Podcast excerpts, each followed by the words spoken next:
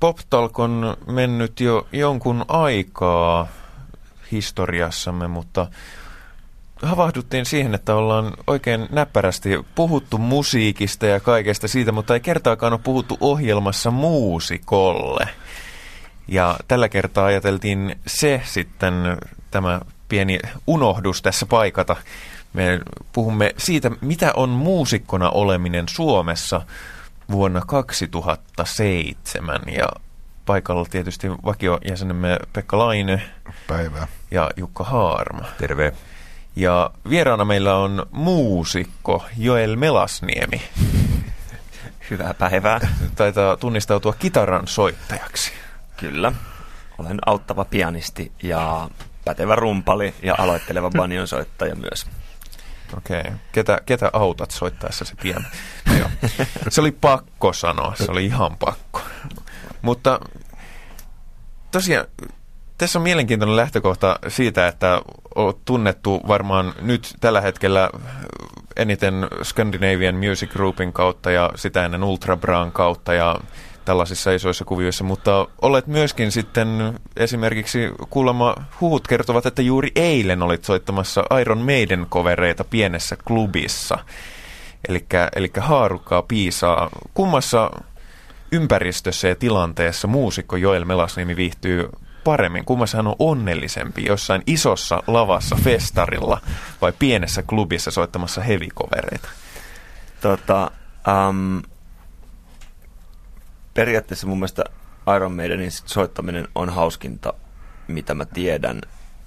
Um, mutta mä en koe olevani hirveästi muusikko silloin, jos mä oon niin kuin lavalla soittamassa jotain ei siis haen riffejä läpi, vaan se on pikemminkin jotenkin, että mä koen olevani sen asian fani että mä en välttämättä niin kuin, ähm, toteuta itseäni luovana muusikkona silloin, vaan silloin mä pidän kavereiden kanssa hauskaa. Se on suunnilleen sama kuin mä lähtisin pelaamaan jalkapalloa.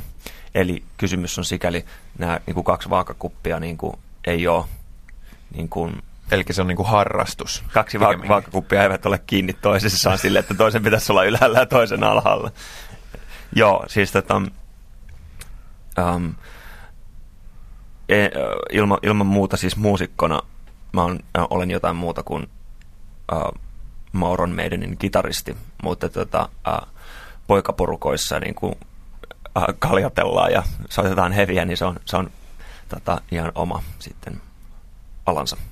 Mutta tuleeko sulla ikinä sellaista tunnetta siinä, kun sä vetelet niitä Iron Maiden riffejä ja vähän soolaa pääset sinne luikauttamaan sekaan, että että tämä lamppu syttyy päästä. Juuri tämän takia minä olen lähtenyt näihin hommiin. Joo, kyllä, kyllä itse asiassa. Jollakin emotion tasolla, että siinä ollaan kuitenkin ytimessä, vaikka ollakin lainausmerkissä pelaamassa jalkapalloa. Joo, tota, se on nimenomaan niin kuin puhtain musiikin riemu, äh, koska silloin tavallaan se oma kunnianhimo ja, ja tota, äh, sanomisen tarve ei pääse siihen väliin. Eli siis tota, äh, ikään kuin taiteellinen ego niin kuin jää siihen semifinaalin ulkoovelle, kun mennään sinne veivaamaan tuota, meidäniä. Miten sä ylipäätänsä Miten? suhtaudut sanaan muusikko? Onko, sulla tota niin kuin, sehän on semmoinen niin kuin su, suhdannevaihteluita mm. läpikäyvä sana, että Haisee käyttä, muusikolta. Niin, että myöntääkö muusikko olevansa muusikko vai onko hän itsensä ilmaisi, joka käyttää välillä myös soittimia apuvälineenä vai mä vaan on soittaja ja pelimanni, että siihen liittyy kaikenlaisia arvolatauksia, niin onko sulle muusikkosana, liittyykö siihen mitään niin kuin problematiikkaa vai oletko ihan ylpeästi muusikko? Mä oon ylpeästi muusikko, mutta tota, uh, sitten on, niin okei, jos sanotaan, että on muusikko musaa, niin silloin puhutaan niin kuitenkin postimerkkeilystä. tota, uh, kokonaisia levyyhtiöitä on perustettu tuot, äh, julkaisemaan muusikkomusaa. Mutta tota, ja sillekin varmasti on tilansa ja paikkansa. Ei minun levyhyllyssäni. Um, et sikäli muusikolla on huono kaiku ja sitten se, että et iskä haisee nyt vähän musiikilta, niin se myös tarkoittaa, niin kuin heti jos joku sanoo muusikko, niin mä näen jallupullon sieluni silmin. Että sitten myöskin tavallaan on, on se puolista kolikkoa, mutta se ei ole yhtä kaksipuolinen kolikko. Sitten on vielä niin kuin, yksi lähestymistapa on se, että tota, mikä me itse asiassa ihan vasta huomasin, että Tuomas Holopainen sanoi haastattelussa, että että hän, vierastaa sanaa taiteilija, että se on semmoista baskeripäistä niin kuin, tota, punaviinin juontia. Että hän mieluummin käyttää sanaa muusikko. Mutta se on menee mun mielestä siinä sikäli metsään, että tota, ää, pu, muusikko on niin kuin ammattinimike mun mielestä siinä, missä puutarhurikin, mutta sitten niin kuin, jos se on maisemoija, niin sitten se on maisemoija. Tai, tai niin kuin maisema-arkkitehti. Ja sitten ja, ja niin kuin ta, taide on se, mitä se tekee, ja musiikki on se, millä keinoin se ilmaisee itseään. Ja sikäli se ei ole pelkkä muusikko. Että joku riviviulisti jossain RSOssa, niin saattaa olla vaan muusikko, että sitä ei kiinnosta taide tippaakaan, mutta luultavasti itse asiassa kiinnostaa, jos on jaksanut Suzuki käydä läpi pienenä. treenata.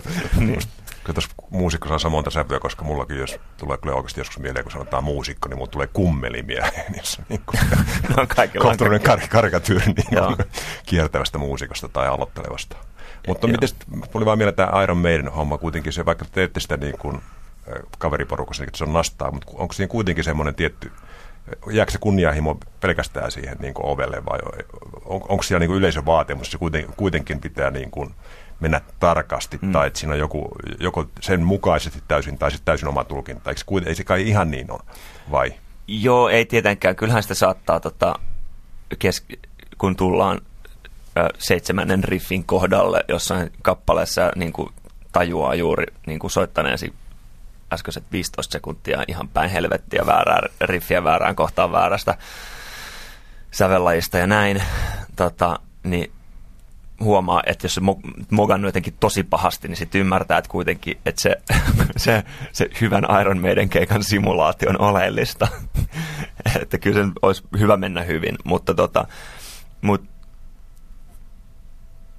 vielä surullisempaa mun mielestä on sit se, jos ajattelee, että, että, että, että, että joku tulisi katsomaan Iron Maiden cover-keikkaa tarkastaakseen, että se kaikki menee oikein. Jotenkin sille päälle, päälle katsomaan, että kun hän nyt vain soittaisivat hyvin, niin voin sitten mennä nytkin internetfoorumiin kehumaan tai toromaan, että siis ilman muuta ihmiset tulee sinne nyrkit pystyssä niin kuin kaatamaan kaljaa toistensa päälle ja niin kuin juhlimaan sitä. Uh, uh, yhdessä olon riemua tota, maailman parhaan heavy musiikin parissa, eikä, tota, eikä, eikä niin kuin rockpoliiseilemaan. Ja, tota, ja siinä on ihan se ja sama, jos välillä soittaa vähän päin helvettiä. Et, et, kyllä sen tietää, että et, et kun sen yhden illan aikana soittaa noin 180 riffiä ja tota, Aina ei voi sooloa, niin, niin sitten tota, jossain vaiheessa kova levytiola vaan loppuu, prosessori muisti päässä loppuu ja sitten joskus tulee soitettua vähän suohonkin, mutta ei se ole niin vakavaa. Tai se ei ole se pointti no. se, että, että, että se on niin kuin, olen sirkuspuudeli, joka hyppää palavan renkaan läpi taiten. Mutta e, jos ajatellaan tota metallimusiikkia sinänsä, niin sehän on nyt se alue, rockkulttuuri, jossa muusikkous on kunniassa. Ja mun mielestä ihan mm. virkistävällä mm. tavalla, koska sitten sitä semmoista niin kuin, ö, tavallaan muusikkoiden semmoista nonsaleeraamista on har, harrastettu niin paljon, pali, paljon, että siitä on tullut tavallaan jo klisee. Mä muistan esimerkiksi, kun mä mm. haastattelin Sonata Arctica yhtyeen kahta soitta, mm. soittajaa, radiossa, niin musta oli tavattoman virkistävä. Mä kysyin heiltä, että teidän yleisössä on paljon nuoria soittajia, mm. niin kuinka tärkeää teillä on se, että te ette soita väärin? Mm. Niin kun mä oon niin, mä oon niin tottunut siihen, että ei, kun se on, ei sillä ole mitään väliä fiilis ratkaise. Mä oon Jaa. tottunut siihen, että se on, siitä on tullut semmoinen niin kliseemylly. Niin niille tuli ihan semmoinen tiukka linja, että kyllä se on perkele sillä tavalla, että sitä pitää harjoitella niin paljon, että siellä ei, niin kuin, sinne ei lähdetä mokailemaan sen lavalle. Kyllä se on semmoinen. Se on tietty niin kuin, niin kuin, vähän niin kuin kirves mieheltä kysytä, kuinka tärkeä sulle, että tuo talon seinä on suorassa. Että kyllä se nyt mulla on todella tärkeää. Joo, että sori vaan. niin, niin, Asun sitä viinoseinäisessä joo, että talossa. Eri Tämä on nyt se juttu, mitä mä Kirvesmiehet rakentaa semmoisia taloja, jotka on suorassa. Niin, mu, niin et, siis, et, et metal, tuntuu, että metallipiireissä on semmoista mun mielestä ihan tervettäkin. Totta kai siellä puhutaan siitä semmoista teknisestä urheilusta, mm. semmoista, mutta semmoista tervettä. Ja muusikon itsekunnioitusta? No se on vähän sillä, ky- kyllä mä ymmärrän sen, että ja, ja, ja jos, jos mä esimerkiksi tekisin skifi-elokuvia, niin kyllä mä, se olisi tosi tärkeää, että ne langat ei näy sitten niissä ufojen päällä, tai että tota, se screen ei värise sen niin kuin, avaruusaluksen laitamilla. Et sikäli, että et jos yritetään luoda joku niin kuin maailma ja illuusio, jossa on niin kuin, niin kuin, joku fantasiaseikkailu tai, tai niin kuin, taistelukohtaus, niin se on silloin tärkeää, että se on just eikä melkein. Ja se on sitten sen lajin niin kuin oleellinen juttu. Ja sitten siinä on tietenkin vielä se, että jos pystyt soittamaan niin kuin 32 osia hirveässä, hirveässä tempossa improvisatorisesti niin kuin hatusta, humalassa. hatusta selvinpäin tai humalassa, mutta jos sä niin kuin ikään kuin pystyt vielä siinä, niin kuin, siinä sykkässä yhtäkkiä luomaan jotain uusia juttuja kesken keikan, silleen, että basisti katsoo, että ohossa soitit noin, niin sitten vielä parempi. Mutta et, et ikään kuin se, että et, et ottaa sen käsityötaidon näytteenä niin kuin jokaisen keikan ja jokaisen biisin, niin sehän on tosi ihana homma myös. Se, mun käsityötaidot on aika ruosteisia ja, ja tota, esimerkiksi Scandinavian Music Groupin kanssa mä vaan niin kuin rämpyttelen vähän siellä akustista kitaraa ja niin kuin hymyilen suuvirneessä, kun kaikki kuulostaa niin kivalta, että et siinä on hyvin vähän tekemistä mitään suorittamisen kanssa. Miten jos korvin kuuntelee ja vähän penkoot popi ja rockin historiaa, niin sieltä nousee väkisinkin esiin semmoinen niin käsite mun mielestä kuin muusikkosukupolvet. Että on tietyn ikäisiä tiettyyn aikaan eläneitä muusikoita, joilla on pikkasen samanlaiset taustat, samanlaiset tavalla lähtökohdat soittamiseen, ja se vaikuttaa hirveän paljon siihen, että miltä musiikki kuulo- vuoden päästä kuulostaa. Kuulo- kuulostaa ja minkälainen tietyn aikakauden semmoinen klangi on. Tunnistat sä, että sun ikäisillä soittajilla, muusikolla, teistä muodostuisi joku sukupolvi, jolla olisi niin yhteisiä nimittäjiä, vai onko se niin, niin tota, levällään tavallaan musiikin maailman, minkä parista olette kasvanut, että ei ole, voida osoittaa mitään semmoisia mm. yhdistäviä piirteitä? Jos sitä pitäisi jotain sanoa, niin varmaan se yhdistävä piirre olisi se, että se on aika eklektistä. Että kyllä mä muistan, että kaikki mun kaverit ja mun muusikkokaverit kuunteli samoissa kotivileissä siis niin kuin heviä ja hip-hoppia ja niin kuin grungia ja ihan mitä tahansa sekasin. Et, että tota, mä, en, mä, mä en muista sellaista niin kuin suurta yhdistävää tekijää. Kyllä ehkä voi sanoa, että Nirvana olisi sellainen asia. Se on piirun verran meni multa ohi, että mulla tavallaan jotenkin se suurin musiikillinen niin kuin herääminen tapahtui siinä niin kuin just vähän ennen ja just vähän toisella tavalla, mutta tota, um, mutta niin vaikea sanoa, en mä nyt tällä hetkellä näe hirveästi mitään nirvanoita, pikkunirvanoita. Ehkä se oli itse asiassa niin kuin kymmenen vuotta sitten, sitten kun niitä uh, olisi pitänyt tulla. Et grungehan on aika niin kuin alhaalla jotenkin nyt jotenkin tuossa jos ajatellaan, että missä se zeitgeist on, niin, niin grunge siellä mainkaan tällä hetkellä. Koordinaatiston ulkopuolella lä- lähestulkoon, mutta kyllä yksi, yksi juttu, mikä tulee mieleen, niin olisiko metalli yksi semmoinen yhdistävä tekijä, koska kyllä tuntuu, että mm. tietyn ikäisillä soittajilla niin hirveän monella se on jossakin vaiheessa ja, ja. ollut, ollut osa, osa ruokavalioa, jos ajatellaan esimerkiksi niin kuin sun soitinta, ja mm. jo, myös jopa niin kuin voisi ajatella sun soittotapa, niin kyllä mä ensimmäinen niin kuin asia, mä muistan, kun mä näin Ultrabraassa sun soittavan, niin silloin kun sä soitat esimerkiksi sooloja ja tämmöisiä, että toi jätkä on varmasti soittanut metallia joskus. Ja. Totta kai. Sä, aina, et, jos, sä et ole yksin. Joo, jos mä, so, jos, jos mä soitan jotain niin kuin pehmeitä bossanova sooloa, niin kuin jotain semmoista pseudo Wes Montgomeryä siellä, niin sitten mä tunnen, että mä ikään kuin feikkaan jonkun asian tai soitan niin kuin replikan tai pastissin jostain. Tota, ää, en nyt kieliposkessa, vaan suurella sydämellä, mutta kuitenkin sille, että mä en koe olevani sen asian asiantuntija. Mutta sitten jos mä soitan vaan jotain, laitan sen verran säröä, että kaikki kuulostaa hyvältä, ja soitan jotain niin kuin tilullilua tai niin kuin soolon pätkää, niin sitten sieltä kuuluu niin kuin tasan tarkkaan Dave Murray, Adrian Smith ja sitten Ace Frehley ja Steve Vai ja that's it, ja ehkä Eddie Van Halen tai jotain, mutta et, et, nimenomaan niin kuin semmoinen uh, uh, suoritushevin ensimmäisen aallon niin kuin kasti tota, on sellainen yhteinen tekijä mun mielestä niin kuin koko sukupolvelliselle kitaroita. Että on joitakin basisteja, jotka on kuunnellut sitten vaan Stingiä silloin tai jotain.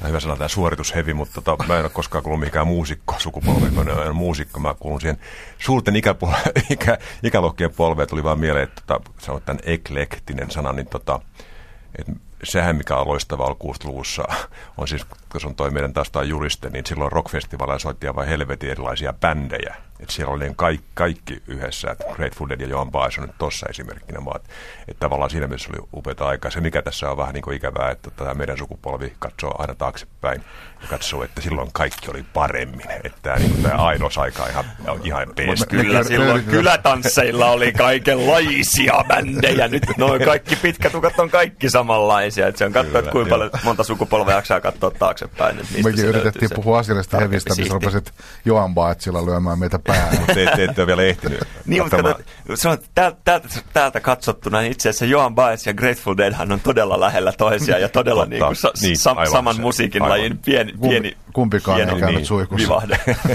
niin kuin, se on totta. Että saman genren niin vivahde-eroja.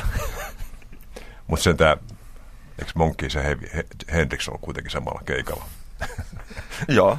Joo, onks, onks no, to... se oli sattuma. Joo, mutta siis kyllähän mekin ollaan oltu Mikko Alatalon kanssa samalla keikalla. että et, et kyllä se on eklettistä edelleen ja ehkä tarpeettomankin eklettistä.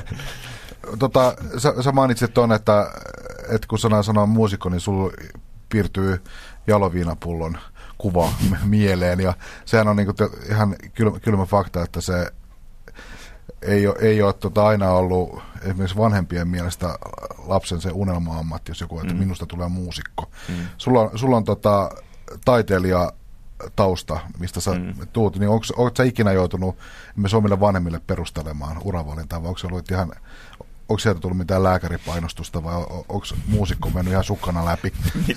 Mitäs luulet? Jos ajattelee, että et muusikon kohdalla piirtyy se jaloviinaputelin niin kuin kuva sielujen silmiin, niin taiteilijan kohdalla piirtyy se punaviinilasin tai kokonaisen pullon kuva. Tota, Et sä voi nyt suorittaa sitä lääkärin näyttelijän, tutkintoa. näyttelijän kohdalla. Tota, uh, ei kyllä on ilman muuta, kyllä mä olisin voinut ruveta vaikka Mainariksen olisi tukenut sitä päätöstä, että, että, että sen verran uh, tämmöinen free willy-tyyppinen vapaa kasvatus. On, on, on, onneksi kuitenkin he varmaan kiittävät onnean, että onneksi, onneksi hänestä ei tullut radiotoimittaja. no se olisi ollut pahdan pohjimmainen ammatinvalinta. Joo, ei kun kyllä me, meitä lapsia on aina tuettu siinä, mitä on ikinä halunnut tehdä. Ja, tota, ja siis se, että kaikki muusikot on jotenkin niin kuin jallupäissään 24 tuntia vuorokaudessa, ei tietenkään pidä paikkansa. Ja tota, jokaisessa, siis mä kuulen ihan yhtä paljon sille, että, että, ne on ne lääkäriopiskelijat. Ne ne vasta on tenuja, tai että kun ne, niiden booleja lähtee juomaan, niin siinä muusikko putoaa pöydän alle kahden kupin jälkeen. Tai että, ja sitten muusikoiden sille, että onko se klasarit on kaikkein kovimpia tenuttajia. Vaskisoittajat. Niin, ja ennen vanhaa urheilijat oli kaikkein kovimpia, että niin kuin tultiin krapulassa ja kännipäissä tota, kentälle, kun oltiin vielä 80-luvulla. Tai siis, että Um, mikä tahansa ammattikunta on varmaan aivan helvetin alkoholisoitunutta, niin kuin koko Suomen kansa, mutta sitten ikään kuin uh, musiikin kohdalla sitä ei ehkä piilotella niin paljon, vaan sitä glorifioidaan ja siihen niin jotenkin kannustetaan kertomaan kännitarinoita ja kuinka on kustu Juha Miedon patsaan päälle ja niin poispäin. Että se um, myytti ja niin kuin se myytin rakentaminen on ihan erilaista, kun se olisi vähän inhottavaa tietää, että esimerkiksi että sydänkirurgit olisi kaikki tota, kovia vetämään tota, tiukkaa viinaa. Just, just ja just pystyy kävelemään, kun veni sen naamarin kasvolle, niin aloin niin. leikata. Musta tuntuu, että jossain vaiheessa oli semmoinen, semmoinen että että muusikot itse sanoo, että ei se mene enää läpi. Että keikalla täytyy olla selvinpäin tai se mm. ei mene läpi. Mutta tuntuu, että jotenkin, että se oli aika nopea ilmiö. Nyt se on taas, se, se, se, jotenkin, mä en tiedä liittyykö se esimerkiksi Hevin, Hevin tuloon, että nyt se on taas tosi makeeta se, että mennään niin kuin Mun en, mä, en mä tiedä, kuin, kuin makeet se on, että joku Blood Pit hajoaa lavalle. et, niin. et, sin, et, tai, et, et, ää, tai Ville Valo hakeutuu katkaisuun tai jotain tuollaista. Ei, ei, se, ei se nyt mun mielestä ole kauhean makeeta. Ja siis, um, mutta mä, mä muistan sen, sen ajan, Siis semmoinen vähän niin kuin pikku G just breikkasi ja, jotain muita tuollaisia vähän sellaisia niin kuin kokoomusnuorten niin kuin soundtrackia. Ja niitä oli muutamia semmoisia bändejä artisteja, joista tuli vähän semmoinen olo, että mitä vittua, että täällä tapahtuu. Mutta ehkä se on niin kuin tavallaan se aaltoliikke ja heiluri, mikä pitää välillä käydä sielläkin. Ja sitten taas mennään. Mutta kyllä kaikki Keith Richards kaatui tuolla stadikalla, niin kyllä se moni varmaan glorifioi, että helvetin se on kova jätkä, mutta myös, tuli myöskin se toista, että onko toi nyt oikeasti ammattilaisuutta. Niin, no eihän se ammattilaisena olemalla ole siihen asemaan päässyt ja sitä uraansa tehnyt niin, niin tavallaan, että, että sanotaan, että jos Mick Jagger on ollut se bisnesmies siinä vieressä, niin se on niin kuin helvetin oleellista, että se Keith Richards on sekasin koko ajan, että siinä bändissä säilyy joku niin kuin jopa niin kuin 80-luvun läpi joku niin kuin syke, koska Joo Mick Jagger sitten pukeutuu aina kaikki niin kuin sen päivän rummimpiin muotireleihin ja Keith Richard näyttää aina täsmälleen samalta. Et, niin se on kuitenkin symboli tietylle niin. käsitykselle rockmuusikosta niin. hyvässä mielessä. Siis se, että jos joku kaatuu omalla keikalla, niin haloo. Siis on vaan se, että kun se kaatuu tarpeeksi, se olisi lavasteessa, niin se näyttää mukaan jotenkin erityisen dramaattiselta. Tai, tai tota... Sattuuhan sitä kaiken. Niin, kaik- kaiken katastrofaaliset. Että tämä oli varmaan tosi tarkkaan koreografioitu ja nyt tämä meni pieleen koko show ja pommit räjähtää väärässä kohdassa. Miten sä oot tota, paitsi soittanut kitaraa, niin sä oot tehnyt myös muitakin asioita, musiikkia sivulta, sä oot muun muassa graafikko, millä sä oot varmasti ansannut hiljaisempina hetkinä huomattavan osan elannostas. Mm-hmm. Onko tämä, se on aika tyypillinen kuvio, jos ajattelee semmoisiakin, jotka ovat periaatteessa ihan oikeita muusikoita ja tekevät mm-hmm. ihan tosissaan, niin että se itse asiassa yhteen asiaan keskittyminen ei ole yleistä kautta kovinkaan, kovi, ainakaan kovin monille edes mahdollista. Joo. Uh, kyllä se on ihan um, juurikin niin kuin sanot. Että kyllä mä ehkä pystyisin elämään musi- muusikon tota, uh, tienesteillä ja töillä, mutta tietyllä tavalla mä haluan jättää siihen sen musiikin puolelle sellaisen niin kuin pelivaran, että mä teen vaan just ne asiat, mitä mä haluan ja just niin kuin mä haluan musiikin puolella. Ja sitten niin kuin kuva, kuvataiteiden puolella ikään kuin uh, olen osa taideteollisuutta tai ähm, soveltavaa taidetta. Siis tavallaan teen muotoa jollekin sisällölle, mutta musiikissa mä oon niin kuin kiinnostunut siitä sisällöstä. Ää, ja, ja se on aika hyvä sellainen niin kuin tukikeppi, että, että mieluummin kun, kun lähtee laivakeikalle tota, soittamaan että jossain raflabändissä sen takia, että on nyt muusikkoa, pitää saada elantomuusikkona olemisesta, niin sitten tota, ää, tekee jotain ihan muuta. Siis käytännössä se elämä on aika kovaa, jos sitä aikoo tehdä mm-hmm. le- leivän ja huomattavan kovatasoisia muusikoita, niin heitä näkee mitä yllättävimmässäkin, voisi sanoa tämmöisen elon jäämis töissä. Tod- todella siis ko- ko- ko- kovia tyyppejä soittajina. Öö, o- o- nouseeko sulla ikinä, ikinä niin kuin itselle kylmää hikeä otsalla, kun sä seuraat tätä elojäämistaistelua? se on itse asiassa, se ei tavallaan ehkä, ihmisille, ää, niin kuin, siitä tulee aivan väärä kuva esimerkiksi, mikä tulee mm. julkisuudessa siitä, että joku soittaa suositussa bändissä, niin ajatellaan, että hän on esimerkiksi työttömyys jonossa huomattava mm. osa vuotta. Kolme, kolme kuukautta menee ihan hyvin, mutta se loppu, loppu yhdeksän kuukautta on tosi karseata. Uh, onhan se vähän tämmöinen pienen, pien, pienen maan ja pienien markkinoiden tota, kirous, että et, et, jos et sä ole musiikin kevyt maito, niin sit sua ei mene kaupaksi niin paljon, että sä eläisit sillä koko vuotta. Niin tota, joo, kyllä se on, on, on, on joskus vähän niin jotenkin masentavaa muka huomata, että joku niin kuin sun mielestä erittäin huippukitaristi tai rumpali on jossain niin kuin, tota, uh, bumtsi bum tyyppisessä ohjelmassa.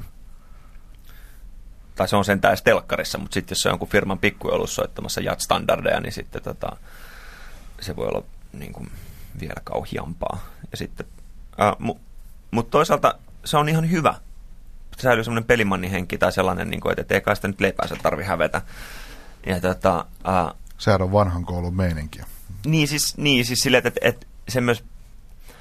Um, säilyttää sellaisen ilmapiirin täällä niin kuin, tai tässä kuvitteellisessa niin kuin, mu, muusikkojen ikään kuin yhteisössä, että kukaan ei tavallaan niin kuin, liikoja sitten tollasesta esimerkiksi vittuille kellekään ja sitten tota, ja, ja kaikki tietää kyllä, että kaikilla on joskus ollut vähän kitarat kanissa ja, ja sille, että vaikka kuinka paljon laitat kultaa ja käätyjä ja, ja tota, ää, niittivöitä ja läväreitä ja, ja tota, pakkelia naamaan, niin niin silti tietää, että toli jätkällä vittu on varaa puhtaisiin sukkiin. se, se, se on myös lohduttavaa tietää, että se sama tilanne on kaikkialla mm. maailmassa. Se on globaali tilanne. Että sama semmoinen tietty niin kuin per, perusraadanta kuuluu niin kuin useimpien muusikkoiden mm. elämään. Tulee mieleen yksi aika mainio anekdootti. Yksi kaveri oli Yhdysvalloissa tota, suurella, suurella tota, soitimessuilla ja siellä oli sitten yhden kuuluisen amerikkalaisen kitaratehtaan järjestämä tämmöinen illanvietto ja tuttava huomasi, että siellä esiintyy edes erittäin kuuluisa kitaristi, joka on yksi semmoisia niin kuin ihan, ihan legendoja. Hän että tämä on mahtava tilaisuus nähdä tämä suuri mestari tositoimissa, niin sitten tämä maestro saapuu paikalle ja hemmeti ikävystyneen näköinen kaveri tulee sinne ja tota, syöksyy suoraan buffettiin ahmimaan, eikä katsoa mistä täällä saa ruokaa. Ei sanonut kenellekään mitään ja ahmi kanankoipia hieman ja sitten otti kitaran laukusta ja todella ehkä kyllästyneen ihminen maailmassa rupesi soittamaan bossanovaa. kaveri, kaveri, se oli niin kuin, että mies työnsä ääressä teitänsä kaikki semmoinen glor, gloria ja että upeata tavata mies, joka on soittanut Bonanzan teeman. Mutta tuossa se nyt on tosi toimissa. Että, tota, että semmoinen, semmoinen, musiikkia. semmoinen niin kuin glo, gloria äh, tota, äh, kaik, kaikkoa ympäriltä. Mutta sitten tosiasia on kuitenkin, että muusikkona olemiseen liittyy paljon semmoisia asioita, että sinne monet haluavat mm-hmm. sitä hinnalla tai millä hy- hyvänsä, niin kuinka paljon siinä ammatissa ja siinä tota, tekemisessä on semmoisia asioita, joita vain muusikko voi ymmärtää sun mielestä? Onko siinä semmoisia tasoja, jotka ei ikinä tavallaan avaudu kenellekään muulle kuin niille, jotka on tavallaan siellä sisäpuolella? No ehkä siellä nyt on jotain tämmöistä kamraderiaa ja tota, ää, ää, tiettyä vapaamuurari meininkiä, että ei nyt mitään hirveästi semmoisia salamerkkejä ja käsi, käsitervehdyksiä ole, mutta tota, tietty yhte, yhteisöllisyyden tunne saattaa olla. Josta mä veikkaan, että suurin osa Suomen muusikoita kuitenkin tuntee olevansa hieman sivussa ja ulkona. Taitaa johtua suomalaista kansanluonteesta. Eikö tämä ole että roodarit haukkuu muusikoita, muusikot haukkuu roodareita ja kaikki haukkuu Mikko Alatalo? Eh, joo, ja, ja miksaaja haukkuu kaikkia. Tätä, joo, um,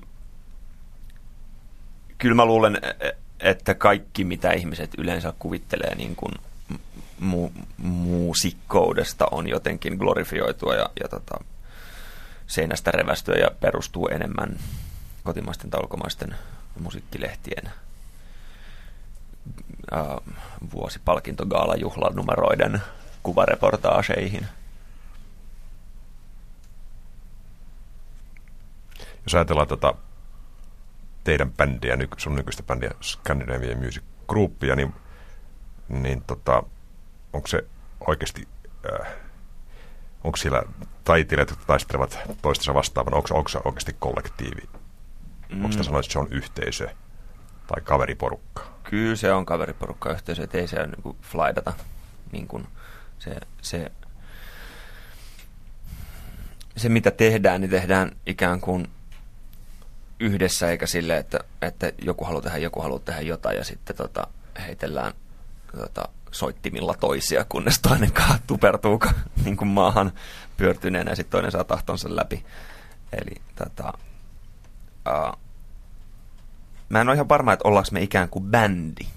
Tai siis, että se, kun se on semmoinen ajatus, että ehkä niin kuin tehosekotin oli bändi ja neljä ruusua on bändi, että ne on niin kuin sama, samassa niin kuin, niin kuin, niin kuin Matti sanoi, että, niin kuin, että Matti Mikkola sanoi, että, että sillä on sellainen niin kuin ajatus, että, että, että, että bändi on sellainen, että, että niin kuin neljä jätkää, jotka on kasvanut samassa lehtiroskiksessa niin kuin, jossain niin kuin syrjäkujilla ja on niin kuin, tota, polttanut stuppeja ja ollut niin persaukeessa ollut että jumalauta, ainoa millä päästään pois täältä, missä ikinä ne onkaan, on musiikki, että, että, että se on meidän ainoa mahis saada mimmeä rahaa. Et, et, ja neljä ruusa on niin sama, että on talouskukkaro nimellä joskus skidinä ollut silleen, että ei juman kautta tänne me ei jäädä. Ja semmoinen on mun mielestä bändi, ja mä en ole ihan varma, oliko me bändi siinä mielessä, oliko Ultra Brades bändi siinä mielessä, tota, että, että jonkinlainen niin kuin y- yhteisö ja kollektiivi tai jotain, ja niin kuin tämmöinen niin kuin ihmeellinen verkostoasia. Tota, että mä en tiedä, missä meidän niin kuin esimerkiksi meidän bändi tällä hetkellä loppuu. Et meillä, on, meillä on tavallaan neljä virallista jäsentä, sitten meillä on yksi ulkojäsen ja sitten meillä on kaksi muuta ulkojäsentä. Ja sitten meillä on kaikki niin kuin miksaaja, joka on ollut niin kuin alusta saakka mukana ja niin poispäin, että, että se niin kuin leviää joka suuntaan, niin kuin, että, että siihen kuuluu tavallaan poikaystävät ja vaimotkin.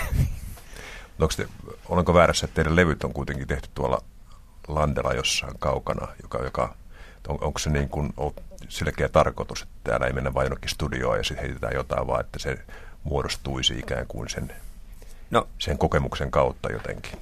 En, en mä oikein. Kyllä voisi olla, että se niinku tarttuu nauhalle jossain muodossa, että et, et missä ympäristössä sitä tehdään. Että tehdäänkö mökkilevy vai kartanolevy vai studiolevy vai linna vai palatsilevy, mutta tota, vai olohuonelevy. No ei omasta olohuoneesta varmaan Taj Mahalin kuulosia tilamikityksiä saa millään, mutta ää, ei semmoista hirvittävän oleellista. Se on vaan silleen, että se on taloudellisesti kannattavaa mennä Friendin studiolle tota, ää, Porvon maaseudulla, eikä mennä tonne Etelä-Helsinkiin kalleilla, likso, kalliilla liksoilla tekemään sitä puhuttiin tuossa lehtiroskiksessa yhdessä kasvamisesta, niin rokista puhuttaa helposti, siirrytään tuonne mytologian maailmaan. Yksi sellainen suuri myytti, mitä musiikin tekemiseen, taiteen tekemiseen liittyy, on sellainen ajatus siitä, että siinä on jotakin, mitä voisikaan mystiikaksi kutsua, sellaista, jota ei voi mitenkään järjellä selittää. Ja on tietty koulukunta, joka on enemmän kallellaan tähän suuntaan, että asia on näin, että sieltä tulee jotain – asioita jostakin, ja minä en tiedä, minulla on tässä vaan vähän niin kuin välikätenä niitä mm. eteenpäin viemässä. Sitten on semmoisia, että minä vaan soitin tuosta viidennen nauhan tuntumasta ja sitten siitä tuli tällainen. Kumpa, kumpaa suuntaa sä edustat? Koet sä, tota, kun te teette Scandinavian Music Groupin kanssa musiikkia, että siellä tapahtuu asioita, joita ei voi selittää? Uh, siellä tapahtuu sellaisia asioita, jotka tavallaan voi selittää, joo, mutta uh, mm, samalla tavalla kuin ehkä materia ja tota, jotkut atomit pystyy muodostumaan ikään kuin elolliseksi elämäksi, niin samalla tavalla musiikissa tietyt soinnut ja, ja tota, äänen, äänenvärit ja ihmisten keskinäinen niin kuin dynamiikka soittaessa ja laulaessa saattaa muodostaa jotain, mitä ei sitten tavallaan voi palauttaa enää osikseen. Että sitten kun sä, et, et, et, siinä on emergentisti, niin kuin siinä muodostuu ikään kuin joku asia, joka niin kuin näkee siitä, kun ihmiset katsoo toisiaan, niin kuin, että nyt me ollaan niin sanotusti Johnella, tai, tota, uh, niin tapahtuu jotain mun mielestä, mikä ei ole uh, ikään kuin, mitä ei voi niin kuin teorian ja säveltapailun tunneilla niin kuin opettaa. Tota, uh, mutta mä en suhtaudu siihen asiaan kauhean niin kuin ikään kuin uskonnollisella kiihkolla tai haluan niin kuin mytologisoida sitä. Uh, mutta se on oikein mukavaa, että niin käy. Oot sä, kuinka semmoinen kontrollihakuinen oot mu- muusikkona, että haluatko tavallaan tietää kaiken, mitä sä teet ja tavallaan hallita sen prosessin mahdollisimman pitkälle vai oot semmoinen tota, myös sattuman varassa touhue? Uh, Tässäkin on erilaisia mm, lähestymistapoja. Mm, Mä en ole, en ole perfektionisti missään nimessä. Ja tota, yleensä musta on kiusallista, jos ikään kuin jossain bänditreeneissä, jos mä nyt esimerkiksi sävellän ne kappaleet, niin tota, että se on mulla usein tosi paljon ide- ideoita mukamassa jotenkin sovituksellisia, että, että mitä kenenkin pitäisi soittaa, mutta sitten mä jotenkin haluaisin ikinä sanoa niitä ääneen, ja sitten varsinkin myöhemmin, jos joku kysyy, että mitä mä soitin tässä, niin mä sanon, että mulla on ihan sama, mitä sä soitat tässä, että tota, kiksi jotain. Uh, uh, mä tavallaan haluaisin olla mahdollisimman jotenkin niin kuin silleen pienessä roolissa ja vapaamatkustajana ikään kuin siinä prosessissa, kun musiikkia tehdään. Et se on mun mielestä niin kuin se trippi on se juttu, eikä se, että et saa olla sen auton ratissa. Mm, huono analogia. No niin. Mä luin sun haastattelun tota, tai uudelleen tiimoilta Soundi-lehdessä, mutta siellä oli pari tosi mielenkiintoista teemaa, jota yleensä ei jätkäporukoissa ainakaan oteta niin kuin esiin. Toinen on laulujen sanat ja niiden merkityksen kasvu, ja toinen on tämä niin kuin, tota, aikuistuminen. Niistä ei yleensä kai ei, ei kannata puhuta. Musta, musta ne oli hyviä, hyviä piireissä. Ja tota, siinä oli toinen syy, että, et, et, et, et, et mäkin olen ehkä iPodin kautta alkanut kuuntelemaan sanoja, koska se on niin ikään kuin niin lähellä koko ajan, kun kuulokkeella kuuntelee. Ja tota, Mutta kerro en mä tiedä. Mun, no siis sun pitää vaan tehdä sellainen valinta, että mitä sä haluat ikään kuin ilmasta. Nyt mä käytin säpassiivia, niin kuin Mika Häkkinen. Sori. Mun pitää valita, meidän pitää valita, tota, meidän pitää valita ikään kuin, että mitä me halutaan ilmasta musiikilla. Um, ja, ja mun mielestä mulla on niin kuin, mun sanottava niin kuin musiikillisesti tai sille, että se kiinnostaisi mua, niin se ei riitä. Tota, mä en kiinnosta itseäni niin kuin, sointujen peräkkäin laittelijana ja tota, sä, melodian kuljettaja niin paljon, että se olisi mulle yhden tekevää, mistä siinä lauletaan. Itse asiassa se on ensiarvoisen tärkeää. Se on vähän niin kuin, että jos joku käsikirjoittaa elokuvan, niin, niin se, se asia on siellä. Ja sitten, jos sä haluat olla niin kuin tosi suuri visuaalisti ja taiteilija, tehdä hienoja leikkauksia ja kameraajoja, niin that's all fine and well, mutta, mutta se asia ei ole siellä. Se asia on tavallaan siinä käsikirjoituksessa niin se clue ja teema. Ja sitten se, että sä valitset esittää sen jossain tietyssä muodossa, on niin kuin sitten uh, toinen asia. Ja instrumentaalimusiikki on mun mielestä vähän kuin katsoisi jotain niin kuin näytön säästäjää, niin kuin visuaalinen versio. Ikään kuin, että et, et, et jos siinä, kyllä mä ymmärrän, että, että on abstrakteja niin kuin tasoja musiikissa, jotka on ikään kuin sinänsä aiheuttaa suuria tunnekuohuja. Mä oon kuunnellut, esimerkiksi mulla oli sellainen vaihe, että mä kuuntelin monta vuotta pelkästään instrumentaalimusiikkia, että mä kuuntelin niin sanottua intelligent technoa tai tota, ää, ambienttia tai dark ambienttia tai erilaisia tämmöisiä konemusiikin alalajeja ja tota, kollaasimusiikkia ja kaikkea hyvin niin kuin vaikeaa, vaikeaa ja mielenkiintoista ja ää, niskavilloja nostattavaa ja sain suuria elämyksiä siitä. Mutta jotenkin se on mulla se aika ohi, niin kuin, että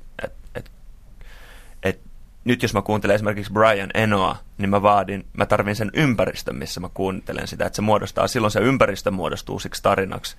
Että jos mä menen, jos mä laitan esimerkiksi uh, Afex Twinin tai jonkun soimaan uh, korvalappuihin ja kävelen vaikka Central Parkissa, niin se ylevöittää sen Central Parkissa kävelyn todella kauniille tasolle.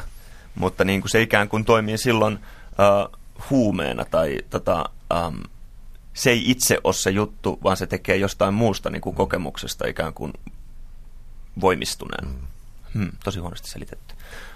Mutta et, et, um, musiikki sellaisenaan on mun mielestä semmoinen asia, joka niin kuin voimistaa tai selittää jotain asiaa uh, tunnetasolla, mutta se ei ole se asia. Että onhan toisin päätelty, niin vähän tämä nyt menee tosi kauaksi, mutta on aina no, Mikko Perkkoilaa. Tarkoittaa vaan, että kun se on pelkkiä sanoja, Joo. siinä ei niin musiikin kanssa tavallaan mitään tekemistä, niin ei, se on boring, vaikka sanat olisi kuinka, kuinka niin kuin jänniä tai Joo. hauskoja. Ei se niin kuin vaan toimi. Joo, mutta sitten se saattaa toimia live-tilanteesta, jos sulla on sellainen konteksti, missä niin sulla on yhteys oikeasti Joo, siihen aivan. yleisöön tai taiteilijaan. Et, mä... et, et, Bob Dylan ei ole kaksinen laulaja, eikä aivan, niin kuin... Aivan. No mä oon kerran ollut livenä tämän jälkeen, tämän kritiikin jälkeen, perkeleen perkoilla, niin mä ollut live-tilanteessa, se toimii ihan eri tavalla. Joo. Mutta mä, mä, mä oon itse, hieman tuon ja koulukunnan miehiä os, osittain, niin tota, mä oon taas aina kokenut, että Suomessa, Suome, Suomessa niin kuin lyrikoilla annetaan ihan järjetön painoarvo ja tavallaan annetaan melkein, melkein kaikki anteeksi, mm. jos, jos ne tota, sanat Joo. ovat riipaisevat. Että no kyllä mä annan kaiken anteeksi, jos sanat ovat riipaisevat, mutta jos ne sanat ei ole kauhean riipaiset, se on parempi olla aika helvetin hyvää musiikkia noin muuten. Joo. Että et, se auttaa niitä sanoja. On, onko sun, onko sun niin kuin tuossa vähän vihasit, niin sun, sunkin suhtautuminen teksteihin on niin kuin muuttunut. Se ei ole, tai se ei ole aina ollut ikään kuin sama. Onko, se, on, mm. onko susta tullut niin kuin lyrikka-orientoituneempi matkan varrella? On varmasti, joo. Tota, sitten kun on käynyt kaikki eri musatyylit niin sanotusti läpi, ja kaikki soundit ja taajuudet ja kaikki mollit ja duurit ja näin, niin sitten tavallaan sit sä oot käynyt sen tutkimusmatkan läpi, että kuin nopeasti voisi ottaa, kuin hitaasti voisi ottaa, kuin lujaa voisi ottaa, kuin hiljaa voisi ottaa, minkä värisissä vaatteissa soitat. Niin sitten tavallaan niin kuin, äh, tai soitatko pitkiä progeteoksia vai lyhyt, jotain lyhyttä ja ytimäkästä, klassista vai pop. No siis tämä kirjo on loputon. Sitten kun sä oot käynyt kaikkea sitä läpi niin kuin riittävän paljon, niin kuin hakenut uusia juttuja, mielenkiintoisia juttuja, niin sitten lopulta sun, mitä sulla jää jäljellä on se, että mitä sä haluat sanoa sillä musiikilla. Ja tota, ei se niinku, sit, jos sen voisi sanoa kirjoittamalla sen paperille, niin sitten se varmaan kirjoitettaisiin paperille. Eli kyllähän toisaalta niin poplyrikkahan on ikään kuin epätäydellinen taidemuoto sikäli, että sen, tai se täydellistyy sit sillä puuttuvalla teke, ää, elementillä, eli siis tämä lisää vain vesi, eli lisää vain musiikki, niin sitten se muuttuu täydelliseksi se poplyrikko. Tai jotain. Sä oot tota, tehnyt kappaleita paitsi omalle SMG-bändille, myös muun muassa Mannalle. Joo. Niin äh, jos sun pitää nyt näitä sun taiteellisen luomisen ja tekemisen eri osa-alueita väkisin panna vastakkain, niin on, onko niin, että sä olet kirjoittaisessa, palataan nyt tähän onnellisuusasiaan, mm. Niin oot sä kirjoittaisesi hyvän laulun onnellisempi silloin, kun sä soitat niin hyvin kuin sä pystyt? Äh, kirjoittaiseni hyvän laulun mä oon todella paljon on, onnellisempi kuin silloin, kun mä soitan niin hyvin kuin mä pystyn. Mulla on jotenkin toi niin hyvin kuin mä pystyn soittaminen aika vähille viime vuosina. Vai miten tämä kysymys asettuu? Mä, mä, mä tarkoitan ehkä, ehkä mä en tarkoita niin, kuin niin, ta, niin taitavasti. Hmm. Tai sanotaan niin kuin, pä, pä, pääsetkö laulun tekemisessä hmm. suur, suurempaan nautintoon kuin soittamisessa? Uh, molemmat itse asiassa väistyy sen nautinnon edessä, kun tajuu, että joku muu kuulee sen biisin niin kuin sä oot tarkoittanut. Tai siis se ei, palaute on vähän kornisana, se tavallaan pitää paikkaansa, mutta se, että kun tulee live-tilanteessa tai muuten jostain katseessa joskus jossain, joku tulee jossain Ylen käytävällä vastaan sanoo, niin kuin, että oli tosi hyvä levy tai jotain, tai keikan jälkeen tai jotain. siis se tilanne, kun tajuaa, että se on ihmisten kuultavissa ja ihmiset on kuullut sen. Ja se, että mä soitan niin kuin omassa makkarissani tosi hyvän kappaleen niin kuin nauhurille, niin ei silloin, se on ihan mukavaa. Kyllä se tavallaan niin kuin toimii ikään kuin tälleen onanian. niin piti juuri sanoa, että tuo, keinona että mitä alkaa, makuuhuoneessa alkaa tehdään. tulla nyt vähän niin kuin analogia mieleen. Niin. Eli, eli siis tavallaan semmoinen... Niin kuin, kommunikaatio on kommunikaatio on, kommunikaatio on onnistunut ikään kuin sä huomaat, että se, on se, tässä, että se tavallaan on mennyt se asia, asia maaliinsa. Se, se juttu, mikä tuli mieleen tuosta, piti aiemmin ky- kysyä, että onko tällä kuvallisen tekemisen ja musiikillisen tekemisen, onko näillä joku y- yhteys? Eli ruokkiiko ne jollakin tavalla toiseen? Oletko parempi graafikko, koska olet musiikkimies vai oletko parempi musiikkimies, koska saat myös ajatella kuvallisesti? Ruokkiiko nämä asiat jotenkin toisiaan? No Joo, kyllä ne on tavallaan väyliä johonkin samaan asiaan, niin kuin korvien tai silmien läpi tota, tai jonkun saman äärelle, mutta tota, kyllä mä on paljon enemmän audiaalinen kuin visuaalinen ihminen loppujen lopuksi, tota, mitä niin kuin itseilmaisuun tulee. Ja sitten mä luulen, että musta tekee hyvän graafikon se, tai en mä edes ole hyvä graafikko, mutta että jos oletettaisiin, että mä olisin hyvä graafikko, niin se, miksi mä oon niinkin hyvä kuin mä oon, mä oon tavallaan aika ongelmaton Mä oon asiakkaalle hyvä graafikko, äh, sikäli, että tota, mä tiedän, että se on vaan muotoa, tai se on mulle vaan muotoa, koska mä koen, että se, jos mä teen jotain ähm, sisältöä tai jotain ähm, ehdot, ehdotonta tai omaehtoista, niin silloin mä teen sen musiikin saralla. Ja silloin kun mä teen kirjan kansia, niin mulla on ihan se sama, että millä fonttikoolla se pitää saada se siihen se, se hittikirjailijan nimi siihen kanteen. Tai että tota, äh, sama levypuolella, että, että jos, jos bändi haluaa logonsa siihen noin ja noin isolla, niin sitten mä sanoin, että no, you fools, mutta laitetaan nyt sitten, koska mä tiedän, että se ei ole mun ilmaisukanava, vaan mä yritän silloin vaan paketoida jonkun muun ilmaisua. Ja tota, äh, äh, silloin on tavallaan kaksi ihan eri asiaa. Äh, ja, ja se, että mä en yritä tunkea omaa ikään kuin signeeraustani jonkun muun työhön, niin se saattaa olla, että se tekee minusta ihan äh, graafikkona ikään kuin ihan, ihan pätevän. Sä tiedät, miltä niistä tuntuu? Mä tiedän, miltä niistä tuntuu, joo. Mä, mä, kyllä mä tiedän, miltä turhautuneesta graafikosta tuntuu, joiden tavallaan se kaikkein suurin ilmaisu, kanava tai se hauskan pidon väline ja, ja, ja tota, suurin kunnianhimo ja jotenkin noin perustuu sitten siihen, kun ne pääsee tekemään jonkun majoneesipurkin etikettiä tai tota, uh, kuvitusta kuukausliitteeseen tai mitä se nyt onkaan. Mutta tota, uh, tai suunnittelemaan jotain lenkkitossa ja mainoskampanjan visuaalista ilmettä tai jotain. Ähm, um, mutta onneksi mä en ole rajoittunut nyt ihan siihen. Tai siis, että hyvä niille. Ne saa hyvin rahaa, minä en. Tästä rajoittuneisuudesta, jos mennään takaisin sinne toiseen teemaan, mitä äsken mainitsin siinä, mm. että musapuolella, niin toi, tämä kun sä puhut aikuistumisesta ja Oi, tämä uusi levy, uusi levy on niin kuin akustisempi ja tavallaan puhut siitä aika hyvin, että, tota, että kun aikuistuu, niin ei tarvitse koko ajan niin kuin omaa rankkuutta ja vaaraisuutta niin kuin esittää, että antaa ikään kuin lisää pelivaraa, pelivaraa niin kuin siihen musiikin luomiseen. Mm. Niin, en mä tiedä. Um. En mä tiedä, onko se semmoinen tasaisesti laskeva käyrä ja liukumäki, että, että sä aloitat jotenkin tosi rankkana ja sitten kun sä oot niin kuin 90, niin sun levyt on niin hiljaa masteroitu, että sitten ei saa niin kuin mitään kuulokuvaa enää esille. Tota, uh, mutta kyllähän se niin kuin särepedaalien kanssa touhuaminen niin kuin liittyy tietyllä tavalla semmoiseen ei se välttämättä liity nuoruuteen, jos ajattelee jotain metallikaa, että kyllä ei ne ole vähentänyt säröä matkan varrella. Uh, mutta mua, mua olisi mielenkiintoista tietää, että millaisen levyn Lars Ulrich esimerkiksi tekisi nyt, jos se ei olisi Metallikan jäsen eikä olisi ollutkaan. Koska nehän on niin, niin, niin, niin monta vuotta tehnyt sitä juttua ja poikaporukassa ja niin, että sille tämä on meidän juttu. Ja se on hieno homma, ne tekee sitä hautaan asti. Mutta mä mietin, että kuunteleekohan se lisää heviä, kun se pääsee himaan. Vai mitä se kuuntelee ja mi- mi- missä tavallaan olisi sen oikeasti sen ikään kuin ilmaisun uh, keskiö tällä hetkellä, jos ei se olisi naimisissa sen kanssa, että, niin kuin, että any color uh, just as long as it's black pohjaisessa mm. ilmaisussa. Niin tota, mä voisin kuvitella, että, että, että se kuuntelee himassa jotain hemmetin Charlie Parkeria tai jotain semmoista, tai jotain, vähän jotain klassista ja vetää jotain hyvää brändiä. Mm. Ja Koska menee pelaamaan tennistä.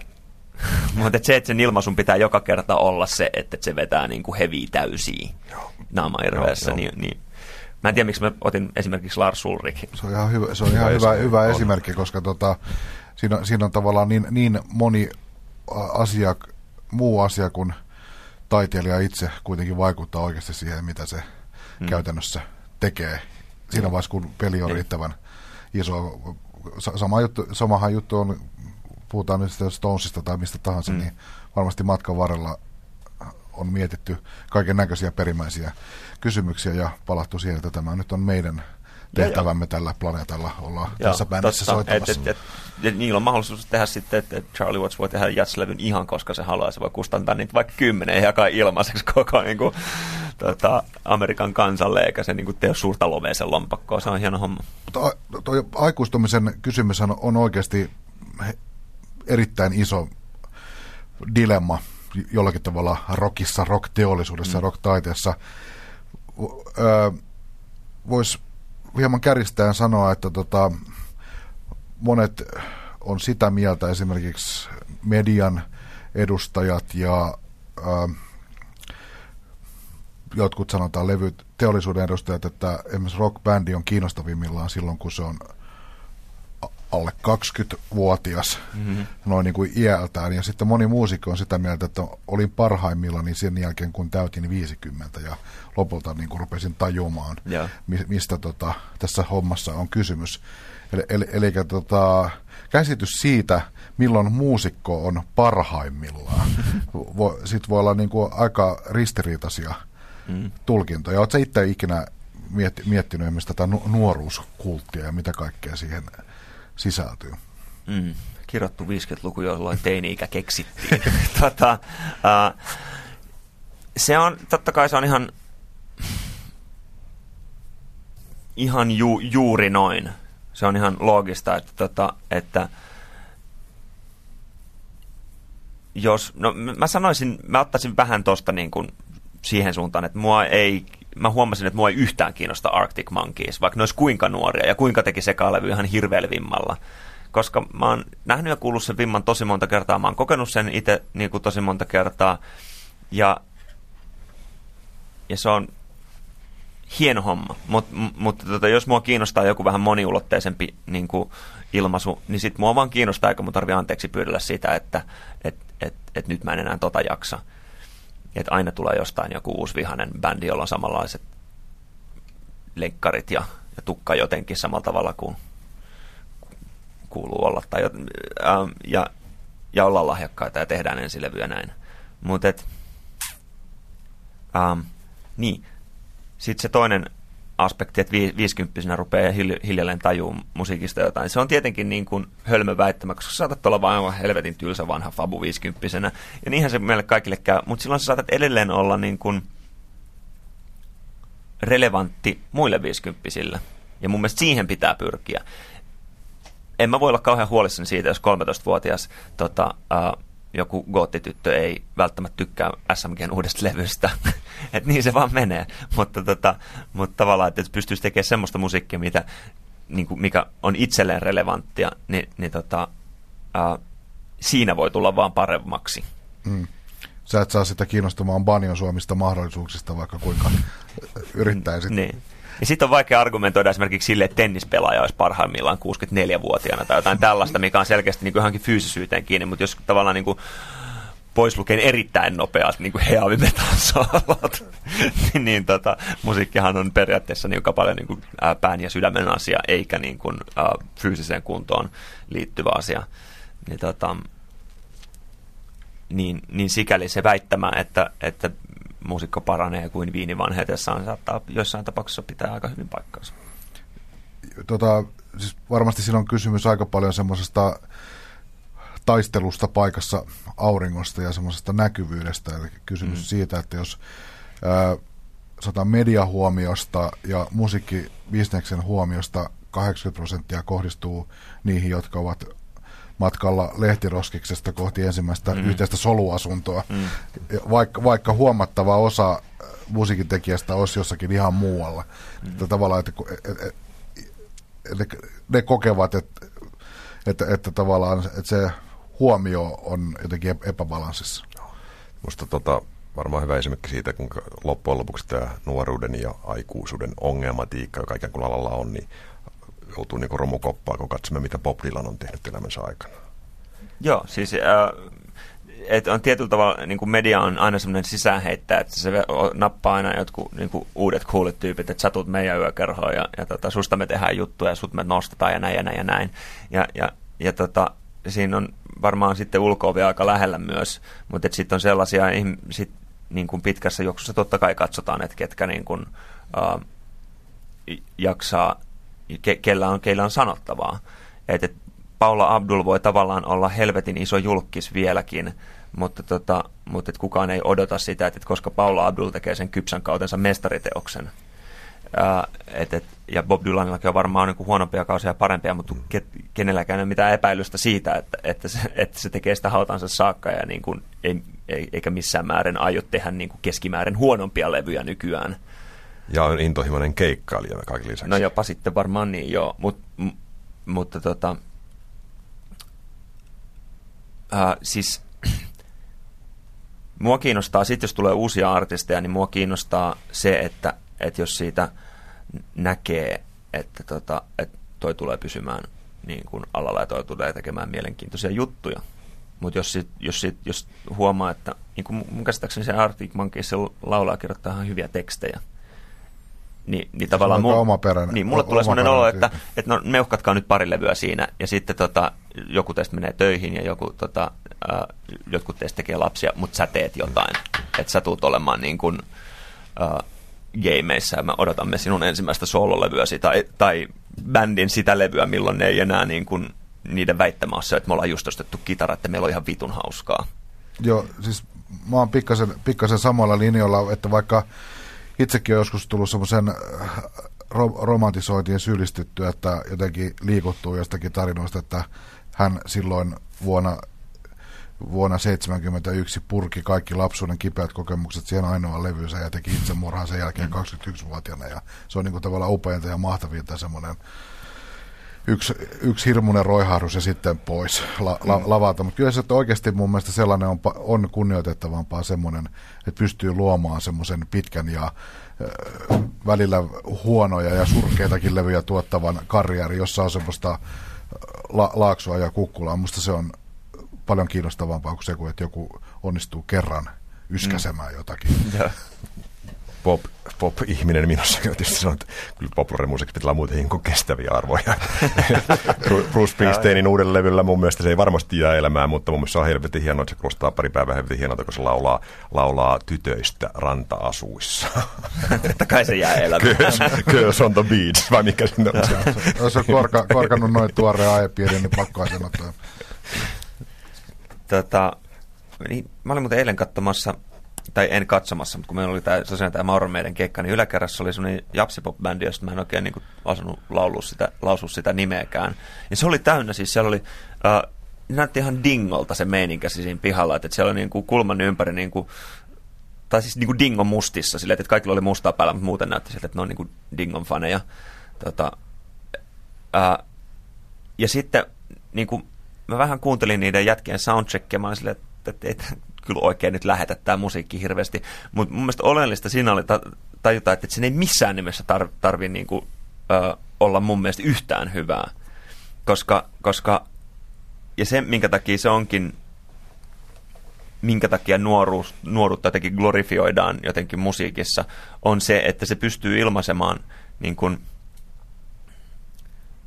nuoret nuorille. Meille, me ollaan tässä nyt tota, muutama fabu, jotka juttelee musiikin kestävistä arvoista, mutta silloin kun me oltiin skidejä, niin meillä oli vitun tärkeää, tota, niin just, meillä oli vitun tärkeää niin kuin, pogata ja meuhtoa ja, tota, ja meikata niin kuin itsemme ää, ja koristella hakaneulolla, just niin kuin se oli silloin meille tärkeää niin kuin identiteetin hakua. Se, se, se, on, se on kaksi eri asiaa, ja jos se musiikki toimii tuolla tasolla, niin silloin se on ihan se sama, että onko siinä huono alamidle jossain niin kuin, skittasoundissa meidän mielestä.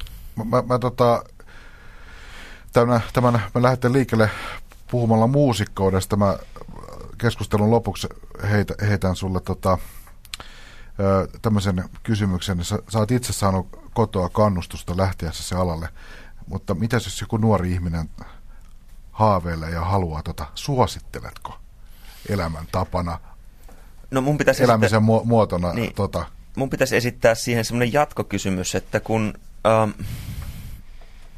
kun sanotaan noin idolsit, tai jos se voi varmaan käsittää tämän kysymyksen sitä kautta, että et yleensä ihmiset haluaa, tai sanoo, että mä oon vaan aina tykännyt laulaa, tai mä oon aina halunnut laulaa, tai mä oon aina ihaillut, ihaillut Celine Dionia tai Beyoncé Knowlesia tai jotain. Äh, ja että tollaiseksi mä haluan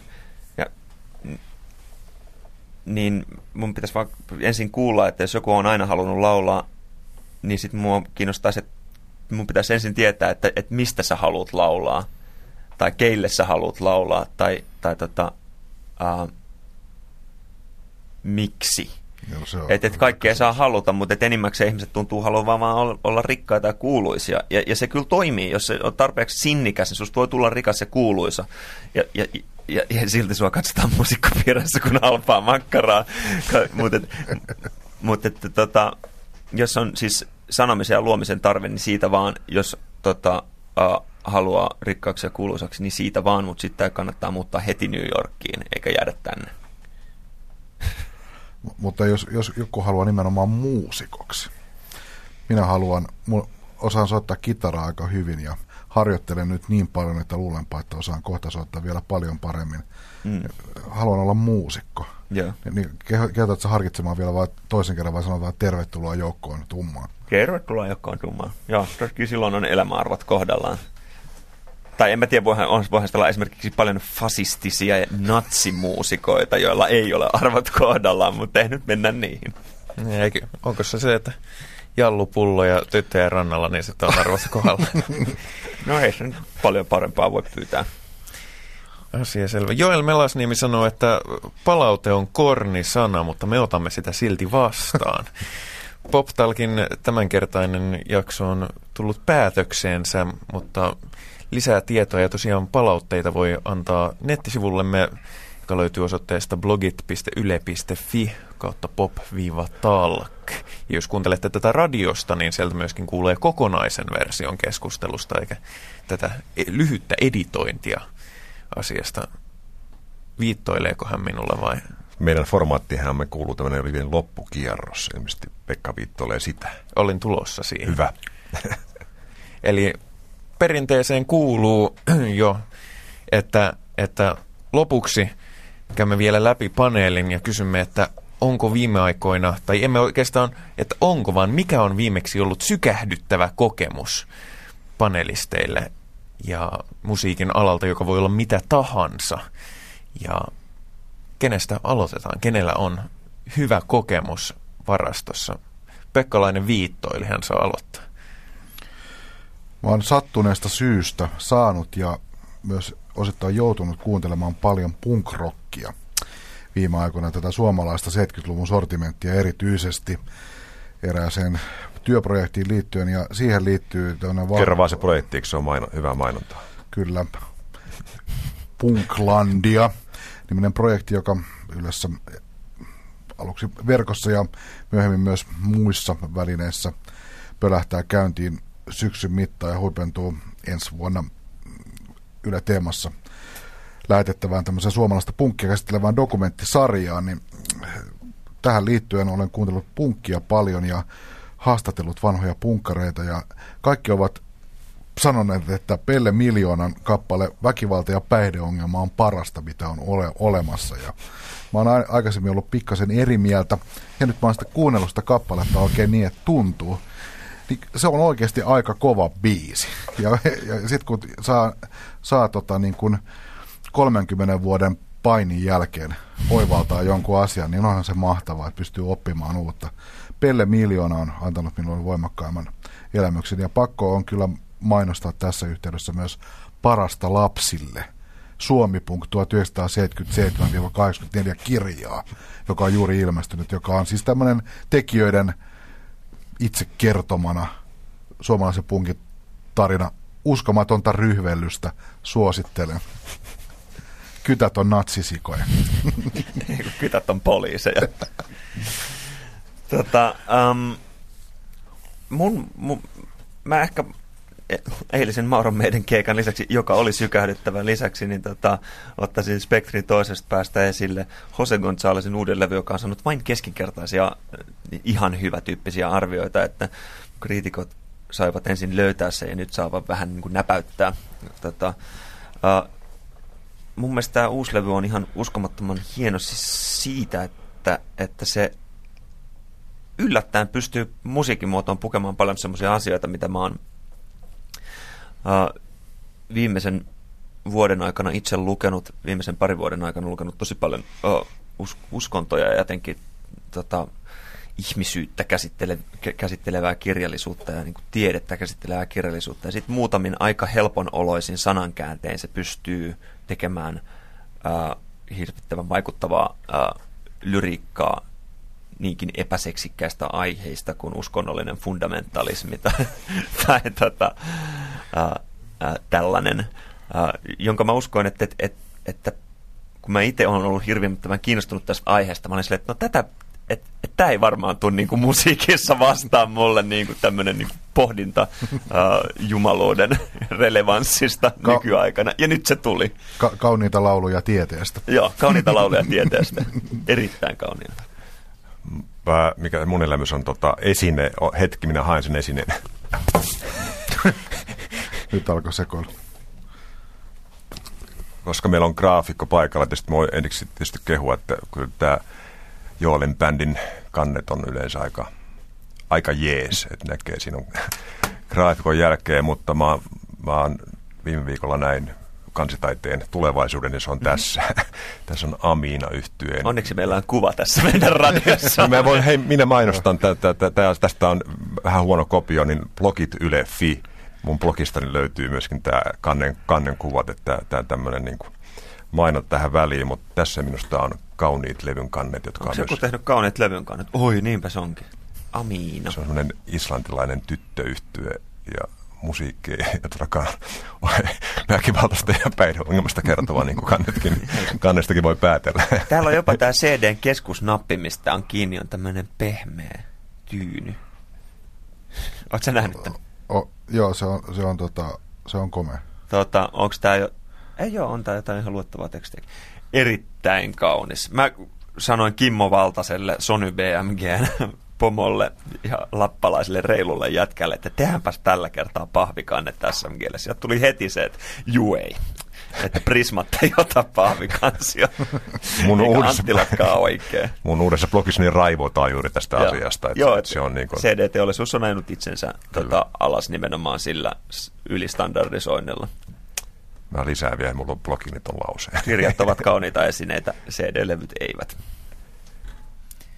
Minun valintani on, on erinomaisen, olikohan se bostonilainen indie-bändi, joka Freetse Popin uusi, uusi levy, jonka nimi on Future, Future, Future Perfect. Ja kuten nimestäkin voi päätellä, se on siis täysin häpeämätöntä, iloista, yksinkertaista konepoppia, joka niin kuin jossa on niin kuin tehty kaikki, kaikki halvimmat ratkaisut, yksinkertaisia biisejä, aika no, no nopeasti ei ole tehty, levy on kyllä tehty vuosia, mutta siis niin, kuin niin yksinkertaista ja häpeämättömän ilosta musiikkia, että mun täytyy aina vaan, kun mä kuulen sitä bändiä, mun täytyy niin kuin, mun täytyy vaan, vaan hämmästellä sitä, että jumaliste, että jos mä osaisin, niin mä haluaisin tehdä tätä, mutta vaikka mä osaisin tehdä tämmöistä musaa, niin mä en oikeasti tietäisi kehtaisin. ja se on, se on u- uusi levy etenkin on äärimmäisen hieno, hieno, hieno esimerkki tästä, että, että tota noin, ei, en tiedä, onko, onko yhtyön jäsenille koskaan kerrottu, että maailmassa on muitakin intervalleja kuin oktaavi, mutta, mutta en, en välttämättä halua olla se, joka heille tämän kertoo. Vielä huonot uutiset Bostoniin. mutta tällä kertaa tosiaan Pop Talk saapuu päätökseensä. Kiitokset jälleen vakiopanelisteille Pekka Laine ja Jukka Harma ja erityisesti kiitoksia Joel Melasniemelle, muusikolle, kitaristille. Hauskaa, että pääsit paikalle. Ja lähtee tänään kumma keikalle Tampereelle, oliko näin? Kyllä, minä lähden kotiin, minä lähden Tampereelle. Hieno.